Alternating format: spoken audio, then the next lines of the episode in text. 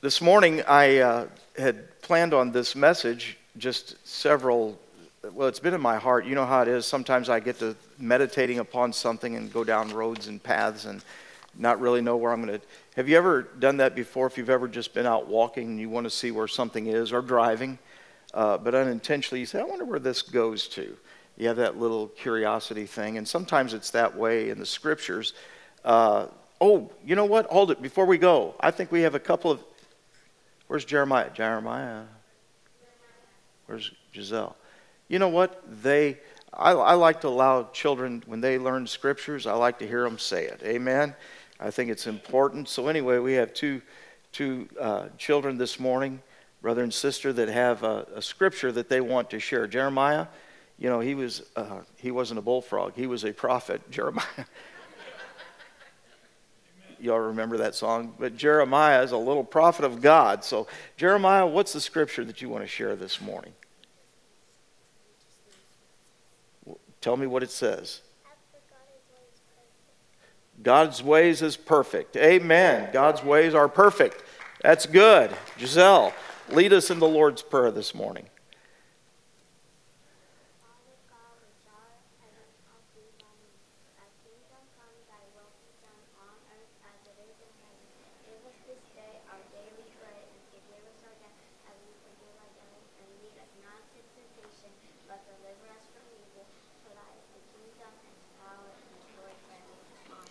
Amen. Hallelujah. Thank you, guys. Now you can go back and enjoy children's ministry. Amen. Praise God. So I, I started thinking about something, and over the past several weeks, you know, I began talking about um, just some words that were very important to me, and I spent a lot of time a number of years ago on the study of the word shalom. Uh, words are powerful. When, the, when we understand what they're intended to be, they can make such a great difference. One word can change your life. And so I, I try and you know, pull out everything that I possibly can out of one word. But talking about the word shalom and then also sozo a few weeks ago, we talked about what it means to be saved, healed, delivered, uh, blessed, and prosperous and, and well. Uh, and then I, I, got off on another word that I'm going to talk, you, talk to you about this morning. First, let's look at the scripture this day. I want to look at uh, Philippians, the first chapter, uh, verse 6. It's a great verse. And uh, Paul, who uh, was a very well educated man in the scriptures, uh, in the Old Testament scriptures, had a conversion with the Lord. He had an encounter with God on a road to Damascus that totally changed everything. And Paul was uh, at one time thrown into a jail at Philippi. And you remember the story about that, how they, at, at midnight, they began to sing praises, he and Silas. And as they praised the Lord, there was an earthquake that opened up all the cells and all everything that was there. And the jail keeper who was there thought that he would be put to death because these prisoners are going to escape. But Paul told him, he said, Don't worry, man, we're still here. And as a result of that, he went to the jailer's home, ministered to them, and from that ministry, from that day, there became a church uh, in Philippi. And so later on, Paul, as, a, as an apostle there, he had written a, a, a four chapter uh, letter to them to encourage them. And this is one of the things that he says. And I'm sure that what he understand, wants them to understand that. Uh, you, you, you know that the, Paul had the attitude, he said, I'm, I'm convinced that all the chains, all the beatings, all this, everything that I went, pro, uh, went wrong, it seemed, in my life, all ended up for profitability for the gospel to be shared. He looked at that type of attitude. And we don't always have that attitude, do we? I mean, I've been that, I, I can be the leader of that one you wonder why in the world am I going through this? But his, this is what Paul says. He wants to encourage them. He said, I am certain. It means I don't sway off of this. I know by all means, without a shadow of a doubt, that God, who began the good work within you, will continue his work until it's finally finished on the day when Christ Jesus returns. I'm confident, I'm certain, uh, there's no movement, no swaying, no thing. I believe that what God started, the good thing that He started in your life, He's going to complete it. Amen. So this morning I want to talk to you for a little bit, and this is what I've kind of selected as my title today. Uh, in fact, we sang it this morning, I believe, in one of the songs. Uh, but if it's not good, He's not done. Right? Everybody say that with me. If it's not good, then He's not done. Amen. And if I can leave you with that today, maybe it's been something that you've been through, maybe you're going through it now, or maybe you'll face it at some point in time. I want you to remember this that if things aren't going good, it's not the end of the story yet. Amen. It's not the end. We need to hold on to that, just like Paul says. I'm certain, no matter what you go through, church at Philippi, whatever it is, the good thing that he started in your life, he's going to accomplish it, he'll complete it, he's going to bring it to pass, and you're going to celebrate that. Amen. Uh, so we have to understand that there's a process by which things happen. That there are things that go on in our life and we don't quite understand them. We may not, we may have confusion. There may be all types of things going on. We may question why, God, why? Or is anybody ever asked God that in your prayer? Come on, why, God, why? Right? Just me and Dr. Brad, just you and me. We're the only ones that's ever. no, really, you've been there before. Why, God, am I going through this? Why is this happening to my child? Why is this taking place? What in the world went wrong? What are you thinking, God? Or when, God, when? You know, you got one of those things that you're holding on to and you think that it'll never happen. And, and what do you do when you get your hopes up and it feels like somebody just pulled the rug right out from under your life? And there you are wondering, trying to get back up again. And we have a question, oftentimes, what's going on. But we have to trust in the process that God is involved in. I chose this. Uh, I was looking about uh, uh looking up pictures for God's not finished or He's not finished, and uh, one of the th- pictures that came up there was a was an illustration of the cocoon, which Tess spoke about last week, talking about the process that we go, that the, the, the cocoon begins at that point, then the caterpillar, and then finally, when it's all said and done, the butterfly appears. We have a process by which God does something. You're not the finished product yet. Amen. Amen? You're not the finished product, and God's not completed with you. So, what I, I was thinking about this, and I, I asked Stephanie to look up on the computer, and I happened to see a wheel uh, of potter's hands there with that. And I said, That's good, because I couldn't think of anything. And she, she looked that up, and this is what it, uh, this picture came to mind. And, you know, it's kind of like we're, we're in a potter's hands, right? That we're on the wheel. Sometimes it feels like we're just spinning. We don't understand what's going on, but the, the potter has got us in his hands. Amen? Come on, give him praise this morning. Hallelujah.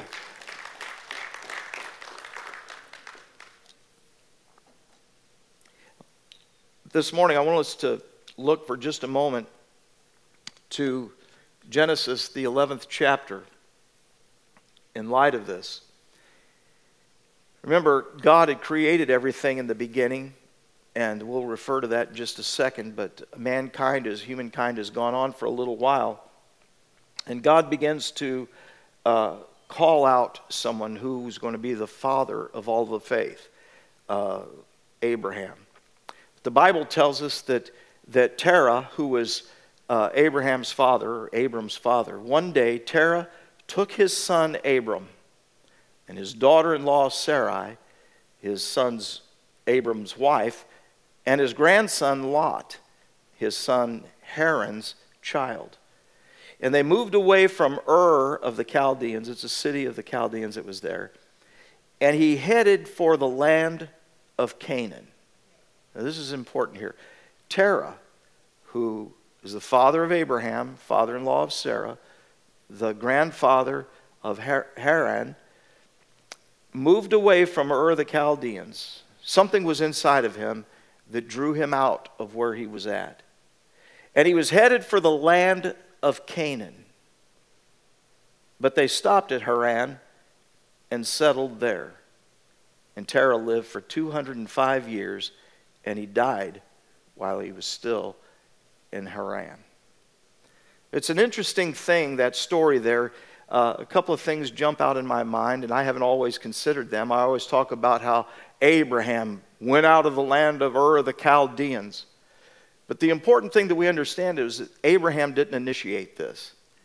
This is not where God spoke to Abraham and said, I want you to go out of there, but actually, it was already in his father's heart to get out of where he was at.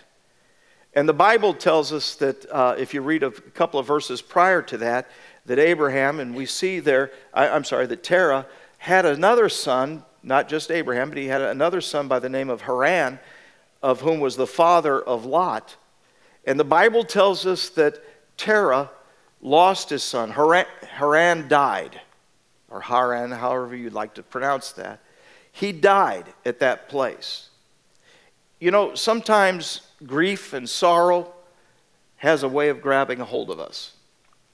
I don't know if he wanted to get out of the memory of what were, where things were. Sometimes we run away from problems that we can't ever escape. Are you with me? But during the grief and the loss of his son Haran, he set out to go to the land of Canaan. Now, how many of you know what the land of Canaan is, right? It was the land that became known as the promised land. The land that God told Abraham, He says, Come on out of this place, and I'm going to take you to a land that I will show you. And, and, so Abraham gets a little bit more of an idea of where he's going to go, but it was already in his father's heart where they were going to go. It wasn't known as being the promised land to Terah, but he felt something to say, Get out of where you're at, and I want you to go to the promised land. That's what we know he would get when he got there. So he set out to do what was probably in the heart, in the heart of God for his, for his people, to get out of where they were at and to go to the promised land. How many of you know that God wants us to get us out of where we're at to take us to the promised land? Thank God He did that through Jesus Christ, took us out of the world of darkness, out of the world of which we live, to take us to a better place. And I'm not just talking about the pie in the sky heaven. Are you, t- you know what I'm talking about? That's going to be a great day, but God wants you to celebrate here on earth. Amen. He's got good things in store for you while you're here. Amen. And for whatever reason, Terah makes it as far as Haran, and he stops. And he stops. Now, if you look up the, the, the word Haran or the name, we know that it's the name of a man who was the son of Terah. It's also the name of a place that they had settled in, a city and there's no connection. It's not like one was named after the other. This was the name of this place. But for whatever reason, sometimes, have you ever noticed that we can't get any farther because wherever we go, there's a, a memory that keeps coming up and gnawing and nagging at us. I don't know that this is the reason that Terah stayed uh, in that place, but he went to the place that was called Haran. He says, I can't go any further. I just, I, I got to stop right here. Maybe he felt content knowing that he's in a city that was, has the same name as his son that he lost, but for whatever reason, he felt like he was stuck in that place. So, over the last couple of weeks, I've been sharing, uh, you, you, know, in my heart, things in my heart. Uh, but I remember saying uh, one of the declarations that I give out every day uh, and I'm amazed at different people that respond to that, what it means to them. But a couple of, I think, a, nine or 10 days ago, I talked about would, have you ever felt like you've been stuck? And I said, I declare over your and your family that you, are, that you get unstuck. Now, you have to understand where this came from, a place in my life, which was an experience. And it happened out here on the, the drainage ditch in the back here last year, all right? So last year I was out there mowing, it was a wet time, and if you don't watch yourself, you'll get pulled into the ditch. And I had to, I tried everything I could do. I tried to pull it out. I tried everything I could possibly do. I was afraid to get my car out there because I thought my car would then get stuck. And I didn't know what to do, but I called on Fred. and Fred came out, and we found something with his truck. He was able to pull me out of the ditch. And so I, I, I used that uh, as just saying, don't be afraid to call out for somebody to help you when you're stuck. Amen. If you ever get stuck in a position, don't be afraid or don't be embarrassed uh, because you're not the first one that's been stuck. I'll use Garner. He's out of town today in a, in a business uh, conference. But anyway, Garner called me up last week, 7:15 in the morning, and he said, "Pastor," he said, "everything's okay." And I always wonder what's leading up. You know, everything's okay. It's one of those kinds of calls, 7:15 in the morning. Everything's okay, and he says, uh, It's, everything's all right. There's nothing hurt, nothing. And I'm like, oh no. And he says, I'm just stuck. And I'm thinking, where are you stuck? And, he, uh, and I asked him, I said, where, where are you stuck at? He said, in the ditch by the, or actually over by the pond. And I'm like, 7.15 in the morning. You're mowing? And he said, I've been out here since 6 o'clock. And anyway, got on a slippery slope there. And what happens is it just pulls you right there if you try and mow too close so you don't get there. Anyway, he started sliding over. Back wheels got in there, and before long, he just couldn't get out. And, and he says, I am so embarrassed. And I said, Well, you should be. No. I did not say that. I said, Garner, believe me, you're not the first one that's been stuck before. I guarantee almost probably 90% of the people that have ever been on the moors and been out here on this property and tried to mow, they've been stuck at some point in their time. It's not a big deal. Don't be embarrassed about it and don't I'll be there and we'll help you I'll help you get out. So don't be embarrassed, don't be afraid to ask somebody for help. And don't forget that feeling of appreciation when you're finally unstuck because you might meet somebody else that's stuck in life. Amen? Amen. So sometimes we, we get stuck, and when we do, we just keep spinning our wheels thinking, and all it does is just keep driving us in. And, and, so sometimes we get to a place where it feels like we're spinning our wheels, and, and it just keeps getting worse and worse and worse. And so I think about Terah there. You know, maybe the, he says, guys, let's, let's just stop here for a while. I, I don't think I can go on right now, but let's just stay here. Maybe he's wallowing in the grief and, and the sorrow that he had felt with the loss of his son. Maybe he felt comforted by the place where he was at, but for whatever reason, he just stayed there. The Bible even says he settled there. He settled.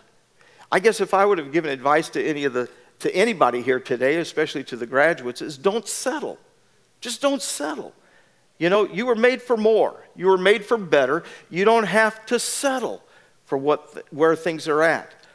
And don't give up. I think was one of my uh, declarations this week is to never give up. You might be tired, you might be weary, you might be discouraged or disappointed, but you've come too far to turn back now. Amen? How many of you come too far to turn back now? Amen? Praise God. And what I looked at is I thought, Terah wasn't even stuck. He wasn't even stuck. He just stopped. He stopped. There was nothing holding him there but his own self, his own feeling, his own emotion, his own condition, whatever. It's not like he was dying and says, I can't go on. He lived 205 years later before he passed away. He chose to settle in a place that he was not destined for. And so many times people stop short of what God has. Even in spirituality, some people settle with just being saved, as we understand it, to be have a, a home in eternity. There's more to salvation. That's why I was talking about sozo. It means you can have salvation of your body, your soul, your spirit. Amen. Saved, healed, delivered, prosperous, Amen. God wants you to be successful. That's why Jesus came to bring salvation, which is the word sozo, so that you don't have to go through this life saying, Well, one day I'll be in heaven. He wants you to be happy. Amen. He wants you to have shalom here. Amen. Wholeness, completeness, prosperity. Oh man, that's what God has in store for us. That's why that word shalom is so powerful. I was thinking about a guy by the name of uh, he, well, he, I'll just tell you first, he was a, a, young man who had lived most of his life with, with things bigger than what were uh, imaginable. Okay? And it's not Walt Disney. He was one of those as well. Uh, you know, isn't it a shame that Walt Disney didn't put Disney World out here because he was going to? That was the original intent was to put uh, Disney World, and it ended up in a swampland that nobody think could happen down in Florida. But it was, it was projected to be put here. Legoland was supposed to be here. We've lost out on some opportunities for whatever reason. Somebody, the moving, movers, movers and shakers, need to get born again, spirit filled, and be dreamers again. Amen. Amen. This is kind of funny, too, though. Everybody always asks, where did it get the name Pontoon Beach? Where did it get that name? So I've done a lot of research on where it got that name. And uh, Eric Lotz and I used to call it a city that's built on a lie, you know. but what, what I found is there's a couple of different theories. But actually, on newspaper ads back in the 50s, they were promoting Pontoon Beach. This area out here was not known as Pontoon Beach yet, but they were projecting it as a little getaway, and people built little houses, uh, lake houses out here along the way. And it, it was inviting people in St. Louis to come on over here, enjoy some rest and relaxation here on the lake. And they called it the beach. And some of the places they had docks that were on a, on a, a pontoon so that it would go up and down.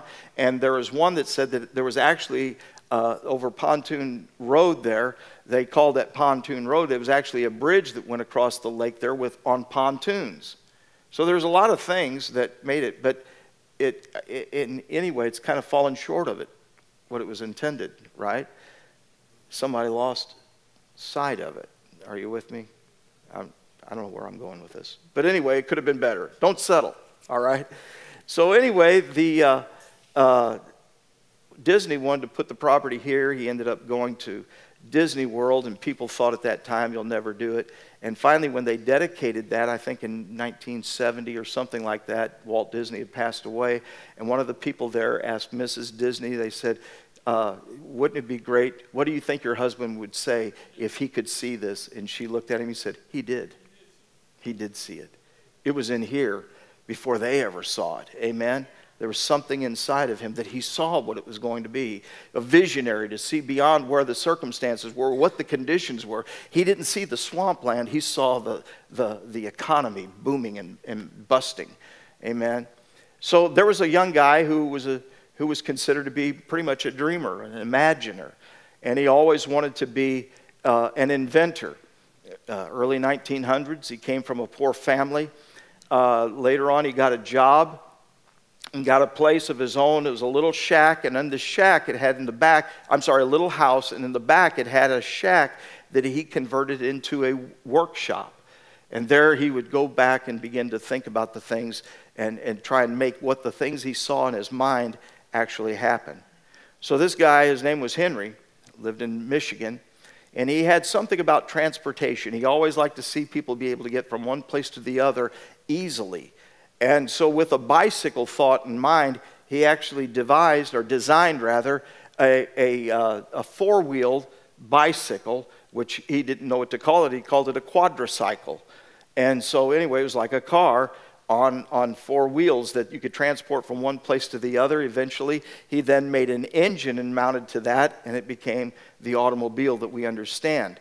Within 10 years, I think he had uh, built 10 million Model, uh, Model T Fords from that place, and it's transformed Michigan. Right? Right? Amen. And so, anyway, uh, he wouldn't stop. He had dreams and he had visions. He wanted to do the unimaginable. So he had built this little quadricycle inside of his shack only to realize now sometimes you get ahead of your dreams and you don't look at your current circumstance. So he built this thing, then realizing he couldn't get it out the door. Are you with me? He said, The door's too little for what I've made. You know what? There's a lot of people, I think we need to understand that sometimes you just got to bust out. Are you with me? So what he did, he says, I just got to bust out because this thing needs to get out there. I believe some, there are some people that God's put something bigger inside of you than what's there. And all you got to do is just pray for breakthrough. Amen? Amen? God want, oh, somebody get happy about that today. Some of you all are just sitting in, you're, you're hanging out in Haran. You don't have to. It's time to move to the promised land. God's put things inside of you that might be bigger than your circumstances, your situations, or your surroundings, but it's inside of there, and God wants you to bust out. Amen. Amen. Hallelujah. God wants you to prosper. So, anyway, I was sharing on, on Wednesday night uh, a couple of weeks ago. I'd been looking at the word good, just the word good. I don't know why it came in my mind, but I started to do a little bit of a study on it. And obviously, when I say the word good, there are a lot of things that come to our minds. If you look in the dictionary, it means it could be better or well, uh, it could be precious, beautiful, something that's cheerful. And th- these are the things that we kind of like know what good is. Uh, and we use it oftentimes in different ways. And like, uh, I went to a couple of games this week. One was good. You say, why was it good? Because they won. The Cardinals won. That's a good game. Well, if you were a Dodger fan or a Milwaukee fan, whatever, it wasn't a good game, right? So, how many of you know it's, uh, it's, it's, subjective and it comes from perspective? And a lot of people will say, you know what, uh, we have to, uh, that, that, that was a good movie. And you'll talk to somebody else and they say, I hated that movie. I slept all the way through it. Or somebody might say, Oh, you need to read this book, it was really good. And somebody says, I don't want to read that book. There's nothing about it that appeals to me. Or have you ever been referred to a place to eat? Right? And here's what gets me is that they say, first off, I want to know who they are. Right? Who are they that said this was good? I went there and it was lousy, right? So a lot of people, and you may say something is good, and to somebody else it doesn't. Doesn't sound good, amen?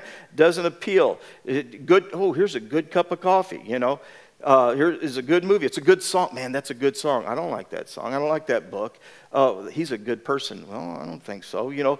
And, and so somebody says, man, he is good looking, you know, and you go, you know, they say beauty is in the eye of the beholder, right? Well, so is the things that we judge and value, the things that we evaluate is according to our perspective and where we're at. And we, there is no measurement about where something is good. And oftentimes we get lost in this whole thing. And, and uh, anyway, it's like this, this word tob. Uh, it's T O V, but it's actually pronounced like with a B. But tob is the word good that we can find in the scripture. The first use of it, we have to look back and we see that it was in Genesis, the fi- uh, first chapter, verse 4. It said, And God saw the, the light was good. God saw that the light was good.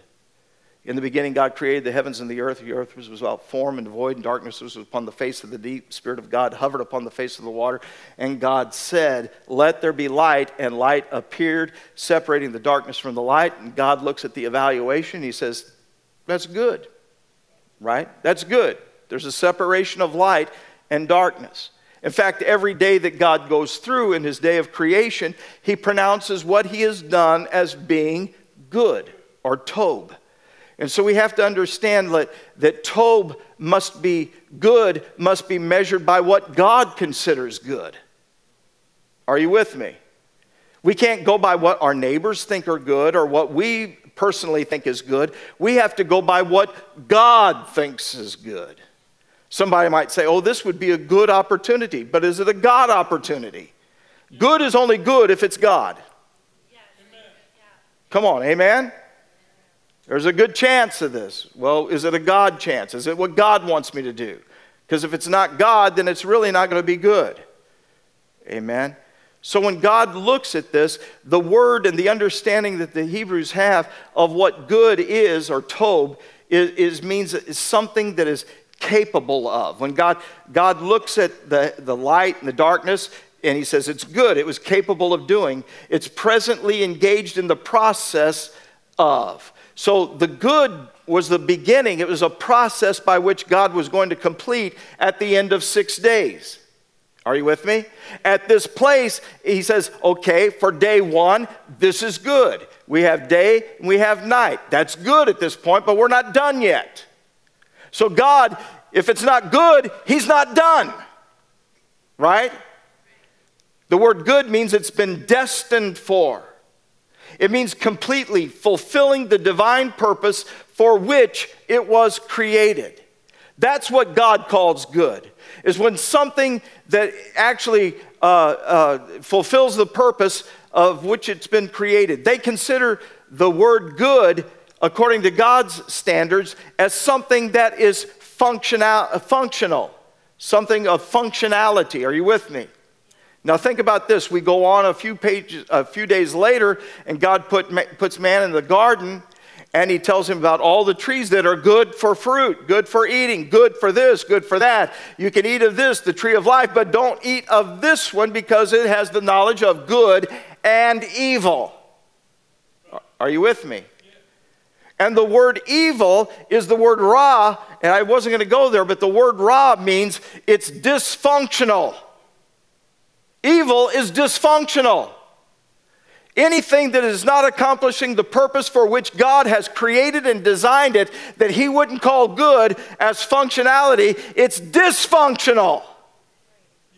How many of you know evil can be all kinds of things? It might be acceptable, it might be the thing that everybody does, but it's not functional in what God designed. That's why God says things can be, or Paul says things might be permissible, but they're not profitable. It's dysfunctional. How many of you know we live in a world of dysfunction? Amen.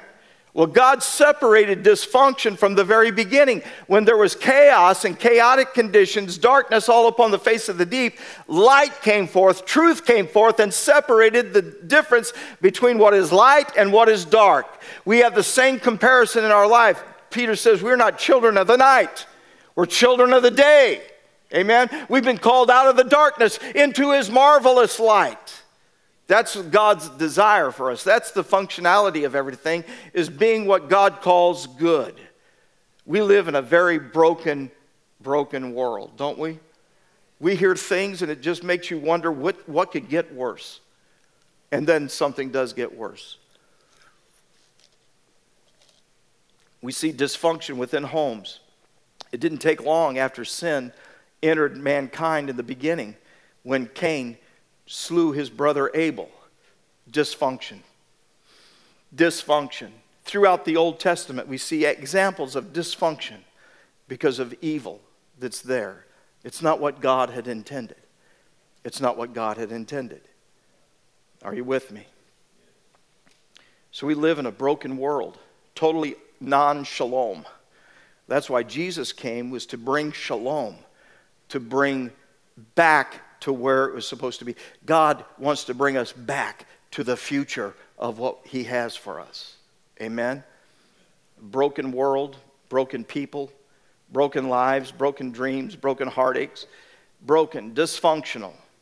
That's the kind of world that we live in. But in the midst of it all, we understand that Romans, the eighth chapter, verse 28, Paul says, I'm persuaded that, that um, we know that all things work together for the tob of the called of God, according to his purpose. We know that in all the things, the brokenness, even in the dysfunction that we have here, God's working everything out to restore, redeem, revive, everything that God has done. In the midst of your heartache, it doesn't matter where you've come from, it doesn't matter where you've been in life, it doesn't matter where you grew up, it doesn't, what, doesn't matter what your past is. God says He's working all things together for your good, the good of what He designed for you to be. You might be, feel like you're trapped like Henry Ford. I'm bigger, I got something inside of me that's bigger than the place that I'm at right now. Well, bust out and let it happen. Amen. God's put dreams inside of you, He's put greatness inside of you. They also understood that the understanding of Tob was pronounced when God made the trees, or actually, He told the earth to give up the veg- vegetation. And everything that grew out of there grew up with the capacity of, of producing another generation. The seed was in itself. Are you with me? So the trees that grew had fruit, and inside of the fruit was for eating, but the seed was made for planting. And so that's why we have to understand that God's, God's desire or God's idea of good may not look so great right now, but it hasn't produced. But if it produces on and on, then it's good. Are, are you with me? Some of you have seeds inside of you that all you need to do is plant them in faith, sow them in faith, and believe that God's going to bring it forth. Anything that doesn't accomplish what God's design was in the beginning when He said it was good is dysfunctional. Any plan, any order, any type of thing. if it's not what God had intended, it becomes a dysfunction. In the midst of dysfunction, the only way we can get out is through redemption of the blood of Jesus Christ. Amen. You have to trust in the process that God takes us. Sometimes I don't know, I don't know where you're at in the process of where you're going. I'm not in the place where I know, but I have to trust the process that God's got something better in store. Amen? How about you? And so I, have given to you, I want to give you three things today, real quickly. Three things that you need to stick with the process that God has for your life. Three things that you have to stick with. Number one, humility. Number two, hunger and a hope. Humility, hunger, and a hope. Those are the things that'll keep you going to make you make it through the process of where you're at to what God has for you. I want to look at humility the first. First thing you have to go is if things aren't good, just know that He's not done working in you. No matter what you're facing and how things appear at this moment in time, He's not finished working in you. It doesn't matter where you've done, it doesn't matter uh, where you've been or what you've done, it doesn't matter. You may have blown, God considered your failures before He ever called you. He knew what you were capable of. The psalmist says that you knew our frame, you knew what we were made of, you knew everything about us. He considered, he considered even our stupidity, right? We don't like to admit that. How many of you have ever done stupid stuff in your life, right? How many of you know that Terah didn't have to stay where he was? He just chose to stop. So, anybody who stops before they get to what God has for you, you're living in dysfunction. It doesn't matter what you're, tr- what you're trying to do, it doesn't accomplish what God wants to do. So, you're living in a world of dysfunction, trying to make the best of it. Ooh, it's powerful. But we have to humble ourselves. Romans 12, verses 1 and 2 says, uh, Dearly beloved uh, brothers and sisters, I plead with you by the mercies of God that you present your bodies as a living sacrifice, holy and acceptable unto Him. Uh, uh, and, and, don't be con, uh, transformed. I have a different trans, translation up there. I can't read it. Anyway, that you might prove the good and acceptable and perfect will of God. What do we do? We have to present our bodies. We have to say, God, you know better than I do.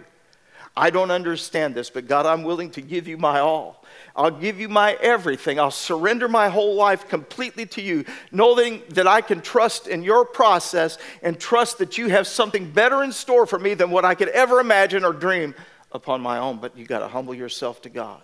I like what Peter said. He, I wrote a song a long time ago that uh, one of the bridges, it talks about, well, actually, it goes like, I'm not too big in LA or Nashville, Tennessee, and Vegas lights don't shine uh, my name tonight on their marquee.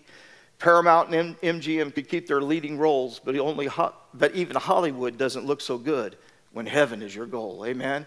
Got my sights where I'm going. Nothing here could ever take its place. I see the lights ahead are glowing, and I don't ever want anything here to stand in my way. And the bridge goes like this: Some uh, humble yourself in the hands of God, and in His own time, He'll lift you up to a higher plane that you could ever climb. Some placed their lives in the hands of the world and then suddenly they fell. But I'm going to take my chances and put all my plans in whose hands the world is held. Amen. Humble yourself before God and He'll lift you up. Amen. That keeps us going. We can see what the good things are and we can have that confidence. I'm going to humble myself. I'm going to put myself in God's hands and He has something better in store for me than what I'm seeing. And some people lose the hunger. I don't know if Terah got to the place where he reached Haran. He says, You know, I'm tired, I'm getting old, but man, he lived 205 years longer. But I believe he probably just got to the place where he settled because he lost the hunger inside of him. I like to watch those movies where people come back. That's why Rocky was so popular, yeah. right? It wasn't good enough just to have one. You got to have two, three, four, five. You know, how many, how many of you have ever watched the Rocky marathons? Oh my goodness, isn't it great? Oh, they're awesome, man. I just like to take a whole day and watch it. You know, boom, the eye of the tiger, man.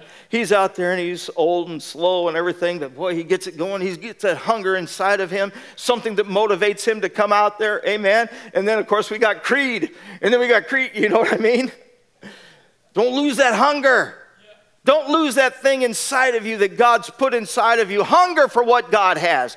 I long for what God has. If I'm not satisfied with where I'm at, I know He's not done, and I'm hungry for what He has in store. Amen. He's working in us. He's working inside of us. Don't, wor- don't, don't lose the hunger that He's also working for you.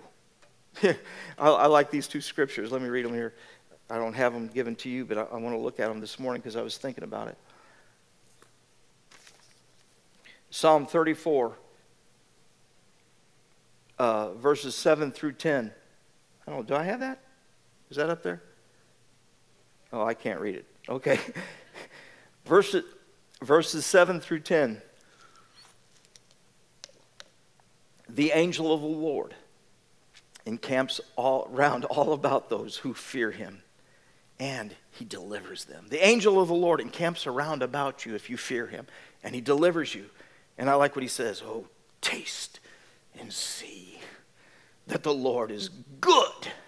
Amen. Taste it and see. Man, you get to that place where you you think you're stuck, but man, you can taste it.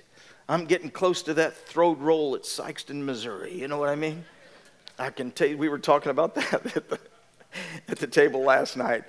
Teresa was showing Micah what they do at Lambert's, you know, and she tossed a roll to Mike, you know, and I was like, ah, I want some with molasses and butter all over it, just running all I could taste it. Amen. Taste and see that the Lord is good. Blessed is the man who trusts in him and in his process and in his goodness. Oh, fear the Lord, you his saints. There is no lack or want to those who fear him. Young lions may lack and suffer hunger, but those who seek the Lord will not lack any good thing. Don't lose the hunger that you have. Psalm 84 11, I like this one. It says, For the Lord is a sun and a shield. The Lord will give grace and glory, and no good thing will he uh, uh, withhold from those who walk uprightly. If it's not good, he's not done. I'm hungering for what God has. James 1:17 says, uh, the, uh, the Father of lights, in whom there is no var- variableness or shadow of turning. Amen. Every good and perfect gift comes down from God, who is the Father of lights, not the Father of lies, the father of lies will tell you it's not good, but the father of light says, I'm not going to withhold anything from you. Jesus uses the illustration whenever he's talking about this. He says, You know, we have earthly parents who do their best and they want to have the best for their kids. And he talks about the father. He says, Come on, now you know how it is. Even with evil, he's saying dysfunctional Dysfunctional people in a broken world still love their kid and they want to give to them something of good. They pass it down something good. How much more does your heavenly Father want to give good things to those who love Him? God has good things in store. If it's not good, He's not done. He's not done working in you, and He's not done working for you. He has presents and gifts and things He wants to put in your life that you're, He's waiting on you to accept them. Amen? I, I guess I'm getting old. I'm liking where I'm going, whether you do or not. It's good. Thank you. she said, It's good. Somebody will go out here and say, That was a good sermon. So I'll say, Really? a good sermon. Goodness of God. Amen. Hallelujah. Praise God. I've lost where I'm at here. The last one is hope. We got to keep the hope. He's not done working through you. Ephesians 2:10. I tell every every graduate, every person, write it in there. Ephesians 2:10, Jeremiah 29:11. I know that God knows the plans that he has for you, thoughts of goodness and thoughts of peace and a future and a hope. Ephesians 2:10, we are God's workmanship. Turn to somebody and say, "You are God's workmanship." Say, "You're not a piece of work, you're God's work." Amen. We're God's workmanship. We're His masterpiece. He's created us anew in Christ Jesus so we can do the good things, the functional things, the pleasing things, the things that God had in mind. Whenever He created you, He already had good things for you to do. Got places to go, people to see, and things to do. Good things. Everybody say good things. I just want to get rowdy today. Come on, good things. Amen. I like it when Paul says, I fought a good fight. Amen.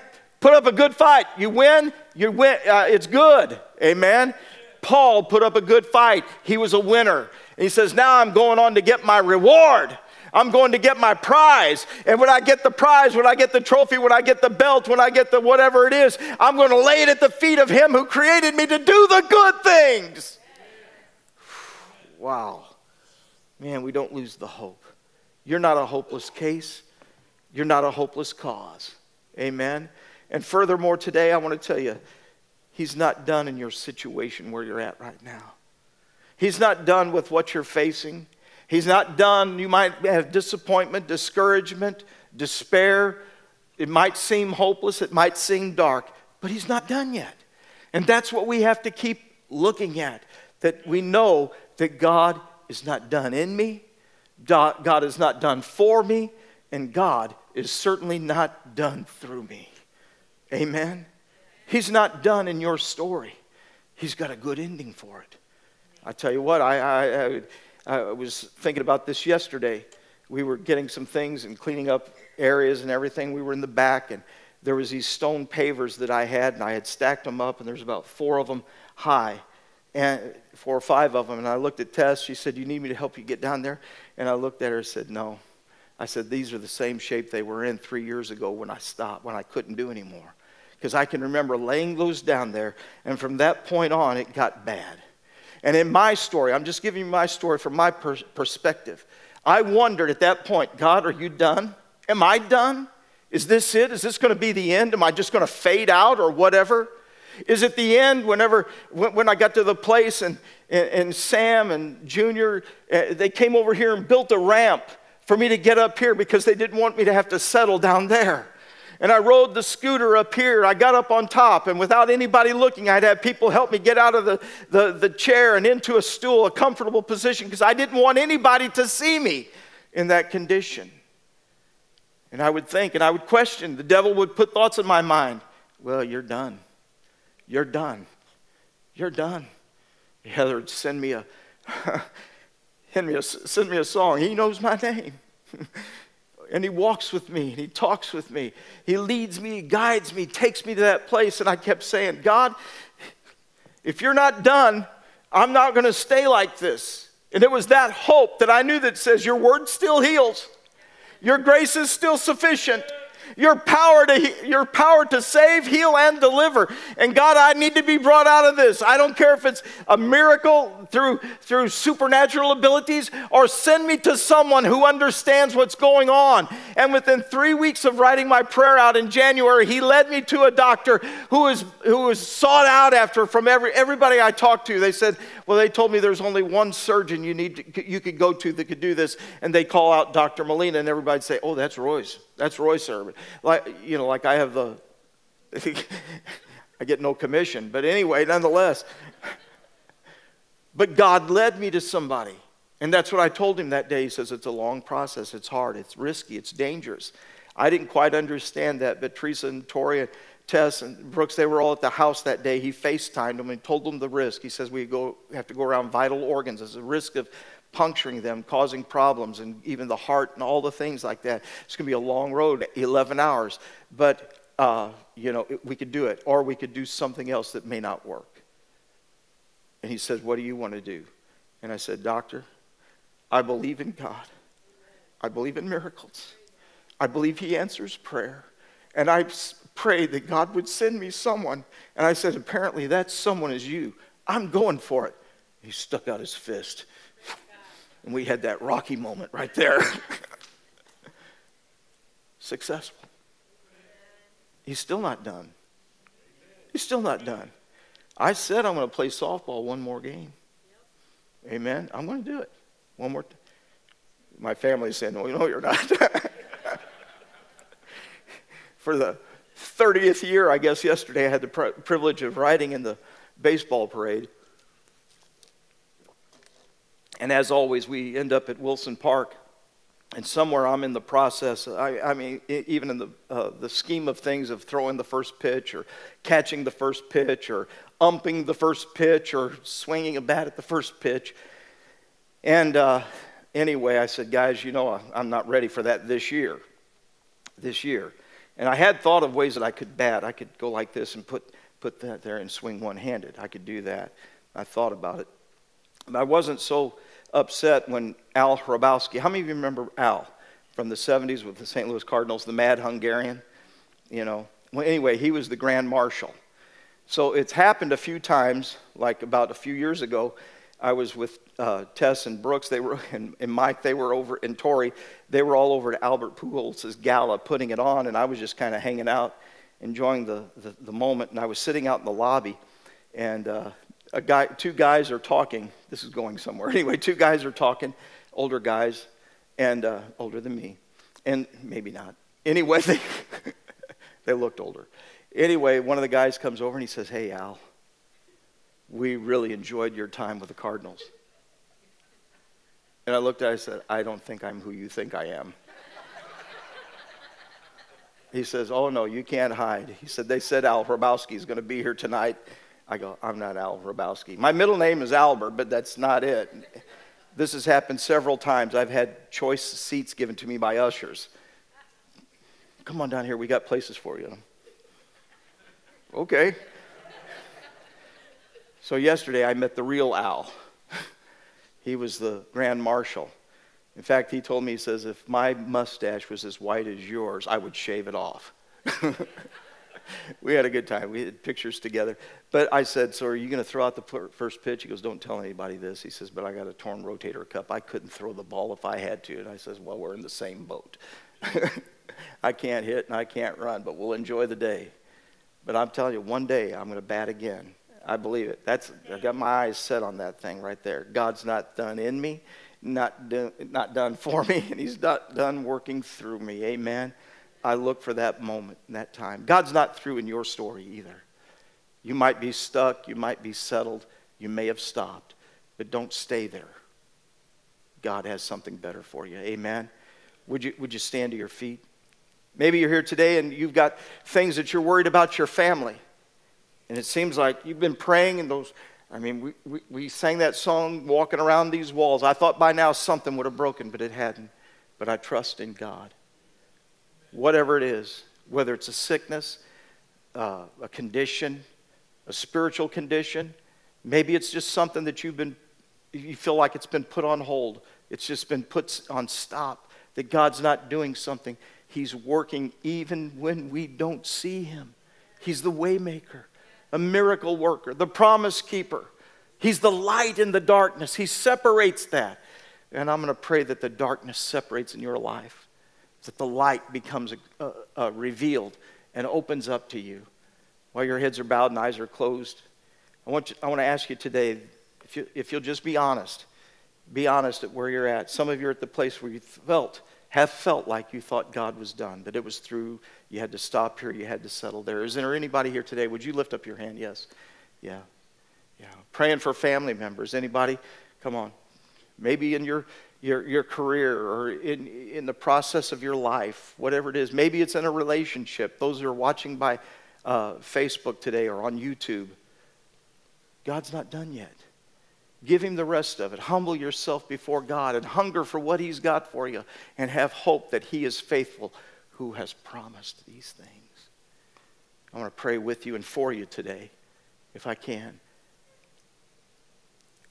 as I pray, I want you, if you would, please re- repeat after me. Heavenly Father, I thank you for your word. Your word is powerful. Your word separates darkness from light, chaos from the calm. And Lord, I ask right now that you would turn your light inside of my heart and help me to see what I'm lacking. And I call upon you now to fill the void with Jesus, your only Son. I declare and, and decree that even over my family, over my loved ones, over my friends, right now. Complete your work in them. In Jesus' name. Father, I just ask you right now over every person that prayed that, that it's truth and it becomes revealed. And miracles begin to happen upon what they've confessed and professed today. That you save, you heal, you deliver, you empower, you give, uh, uh, you take them out of that place of being stuck into the place that you have of moving forward. They're not spinning wheels any longer. Thank you, God, for that.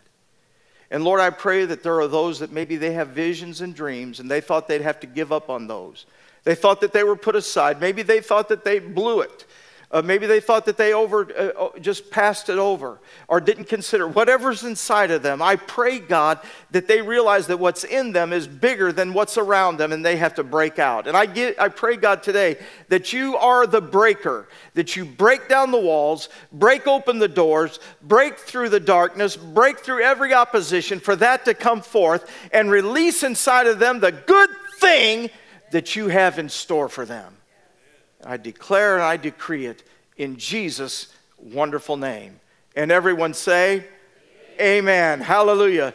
Turn to somebody and give them a high five or a fist bump or a handshake or whatever, a hug, and just say, Good things are in store for you. Amen. Good things are in store for you. Amen. As you leave today, may you go with the blessings of God. Please go to the tables back there. Write down, I'm going to be at the, at the tailgate next week. I'm going to bring so, you know, however many people, uh, and we, you want a place for it because we want to have a good time next Sunday out in the sunshine, the good, good fresh air that the Lord's given us. Amen.